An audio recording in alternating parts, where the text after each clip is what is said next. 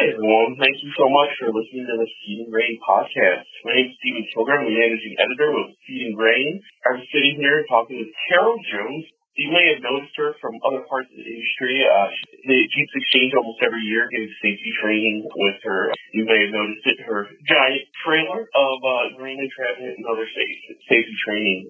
And she's here with me today, and I just want to say thank you so much, Carol. Um, well, thanks for having me. I, I really appreciate you invited to speak with everyone today. And it's a real honor to work with with this industry. We've uh, had some a lot of good times out there with the trailer, and then just going around the country and working with this industry is a real privilege. Best people in the world. yeah, they really are, aren't they? they it's a great industry to talk to and be involved with. I guess I have a question. How did you kind of get involved with safety training industry. I mean, I always think to myself, oh, I'm a writer. How did I end up writing about this industry? It's pretty small, but you're you're going around doing trainings and you, you're so involved with all the aspects of it. Uh, it's really amazing where your career can take you. Of course, uh, was raised in the ag industry. A farm girl from Northwest Oklahoma, and so kind of a natural fit. But I worked a lot of years in the oil fields with different kinds of product handling, pumps, compressors, conveyors, just, just all kinds of material handling. Fast forward, we know what happens with the oil field. It's up and down, and uh, my family needed me to return back out to the farm for the next generation to manage family farm things. So I went back out to the barn and raised a daughter who's now an engineer and raising two granddaughters, so lucky me. He also married an ag engineer, so we've got a whole house full of engineers, maybe two more coming on.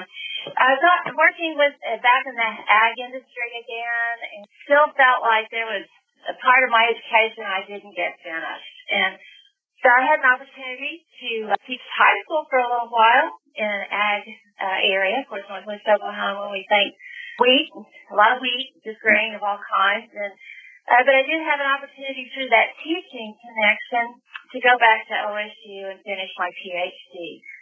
I grabbed that opportunity in a hurry. Got my PhD there at OSU, and uh, they asked me to stay and take Dr. Ron Noyes' position. Some of the folks out there may remember Dr. Noyes, who was the grain industry, and and that sort of set me on the track to go back to my roots of material handling in the ag industry that that led me into into things that happen with grain, particularly when it goes out of condition, and that mm-hmm. is directly related to safety. So uh, that's where we are today. Well, grain really that's, that's the root of a lot of our problems, isn't it?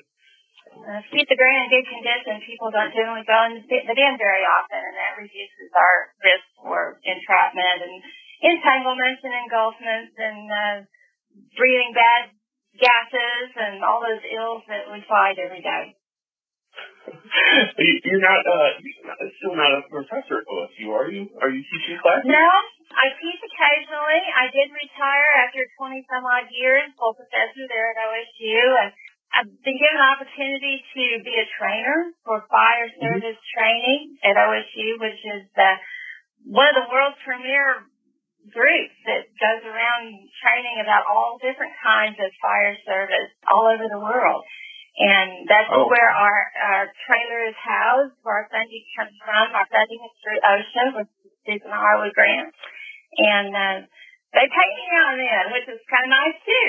That I do work with them. They've got an elite group of trainers that that does this kind of training as well as confined space training and everything that a fire department would need to know. And so I'm real privileged to get to work with them and do the parts of my, my job as a professor that I really love to do. I don't sit in faculty mm-hmm. meetings anymore, and that's pretty nice. Uh, full disclosure, everyone, we've talked with Carol and I, and uh, you, you already sound, you've always sounded more busy than I am. I'm not any important retired. well, you know, retirement's kind of a funny thing. I don't know that you quit working, you just get to say no to the things you don't want to do, and I'm doing the things I do want to do now. You worked with people across the industry now for years, and what leads to safety incidents when you're moving grain? There's really two re- two times that it happens. One is when our grain does go out of condition and we're trying to remove material out of the bin and it just won't go down through the, the reclaim system. So we need to break up the clumps that happens when grain goes out of condition. It may be stuck to the wall. It uh, may have a bridge. It may just be huge chunks that won't go down through that reclaim system. So someone goes in there to break that up so we can get the, the grain out of the, the bin. The other time is when we're cleaning out that bin, uh, getting ready for the next year's harvest, which and we'll be doing here pretty soon. Uh, hopefully our incident rate doesn't go up this summer, but it has every year before now. So I guess I, I want to be optimistic that if we clean out those bins, people go in the bin to put the sweep auger in and maybe we haven't locked out, tagged out. That's just something that I've really been talking to people a lot about lately is lockout, tagout. Uh, even if we don't have an entrapment or engulfment, we step down in those unguarded sumps and um, and then we have an entanglement, so it can sure change a life in a hurry. But all of that really comes from from bad grain. When when the grain won't come out the reclaim system, that's when we go in the bins, and that's when bad things happen. See that movie Silo, the one that came out a few years oh, ago? Uh, yes. By the grain entrapment? Uh, it was, it was interesting because it's, uh, it's a dramatization of it. And as I was sitting there watching it the whole time, I'm like, man, this could have, this entire issue was solved by a simple lockout tagout procedure. well, it's probably the same thing. Um, lockout tagout is something that we, we just really need to pay attention to. It makes our job a little longer to do. Um, if, if we can't lock out, tag out, we've got to at least guard the sump. But Lockout mm-hmm. tagout is, of course, it's part of the grain handling standards, and we don't want that grain moving on the inside. So lockout tagout is the answer. It's one thing just to turn off the auger or de-energize it, but to go ahead and lock it out in case some other employee doesn't come along and say, oh yeah, we're supposed to be moving grain today. I better turn this back on when we don't yeah.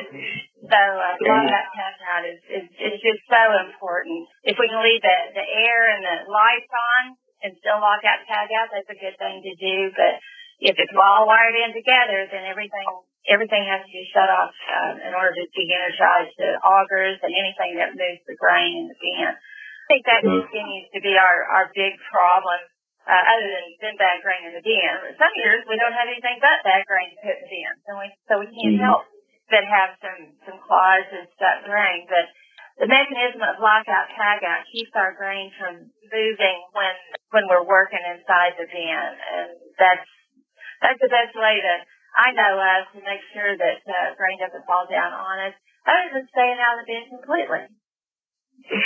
Yeah, well, we're we're getting closer and closer to hopefully that being an affordable option for everybody to just kind of stay out of their bins at all times. Well, and from what I know, it's complacency, right? You've been in the bin a bunch of times before. You never oh, had yeah. issue, so you go in again, which is, is part of the reason why I think the training you guys do with your grain engulfment uh, trailer is so important, right? Because it allows people to kind of get the experience of something like that happening.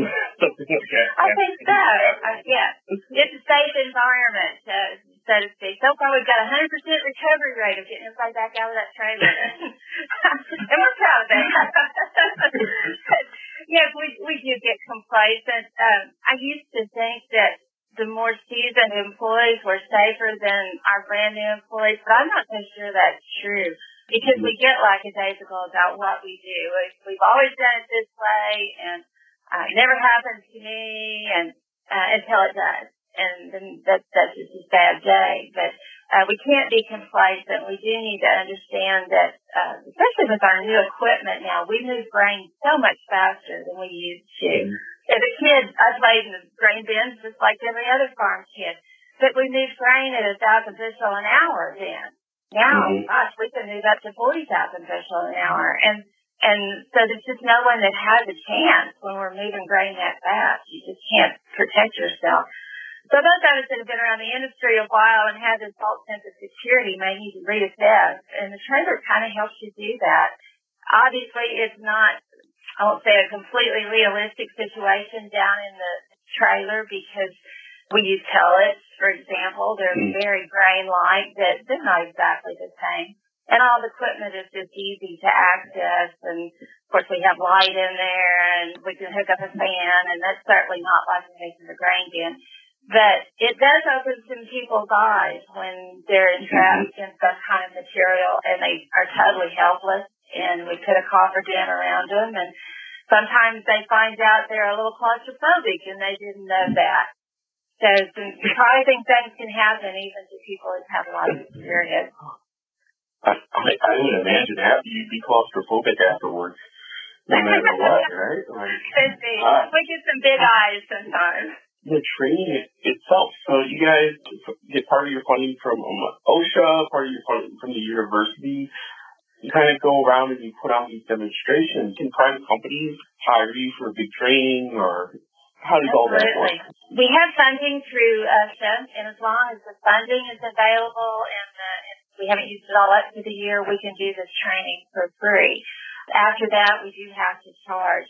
University provides some funding for us. The trailer actually was provided through assistance to firefighters grant, um, mm-hmm. and, along with the, the OSHA grant. It's about a half million dollars worth of equipment. And so, uh, we appreciate that funding. But to continue to do what we do, we, we rely on that OSHA funding and then on people paying for it once we run out of the money. But it's an eight hour day when we come. Um, we bring the trailer and we usually have four to five instructors with us.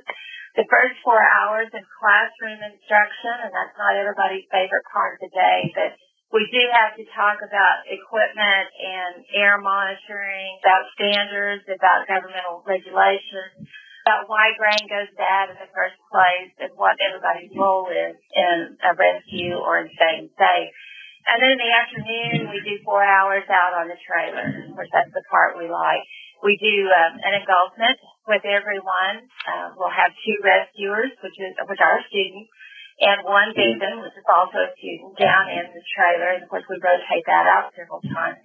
We also go through a segment of uh, knot tying and things we can do if we don't have a tripod available, uh, have rig ladders for an anchor point. We do talk about anchor points. We talk about different kinds of coffer dams.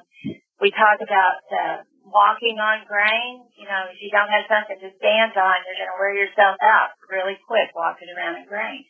So we talk about different options uh, to stay safe when you need to walk in grain and, and either do your job or get down to a victim. So it's a lot of fun. The trailer's a lot of fun. Our favorite scenario is to have firefighters and elevator workers and farmers all training together.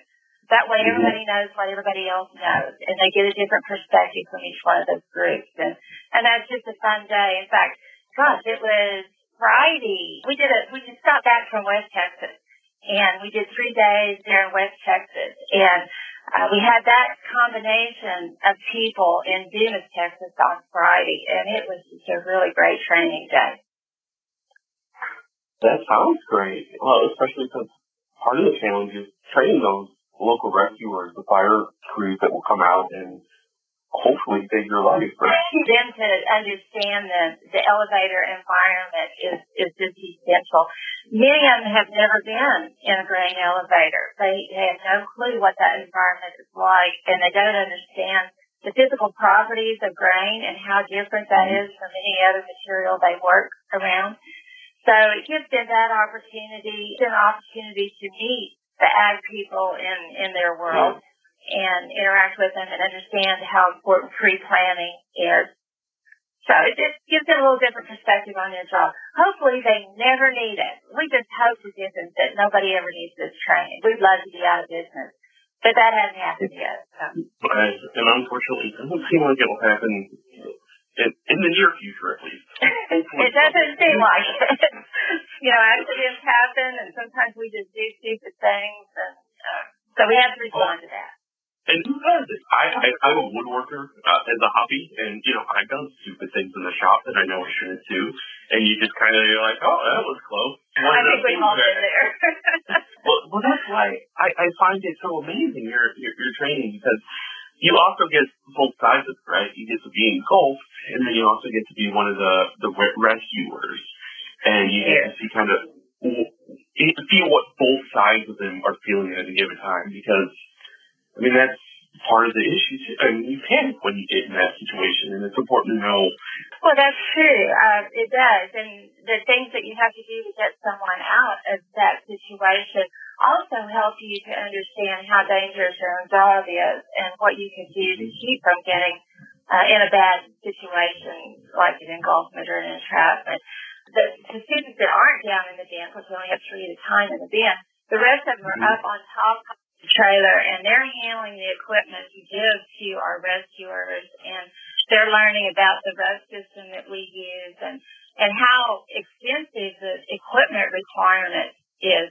The equipment requirements for an engulfment or an entrapment rescue are so extensive that it's really difficult for one fire department to have those resources.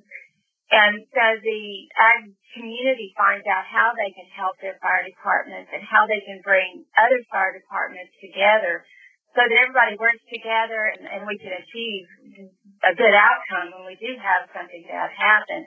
It may take 125 or 200 people to do a rescue. There's so many different things that have to happen. And so we talk about that, and I think our students understand that this is not just a hurry up and run in there and pull somebody out of the grain scenario.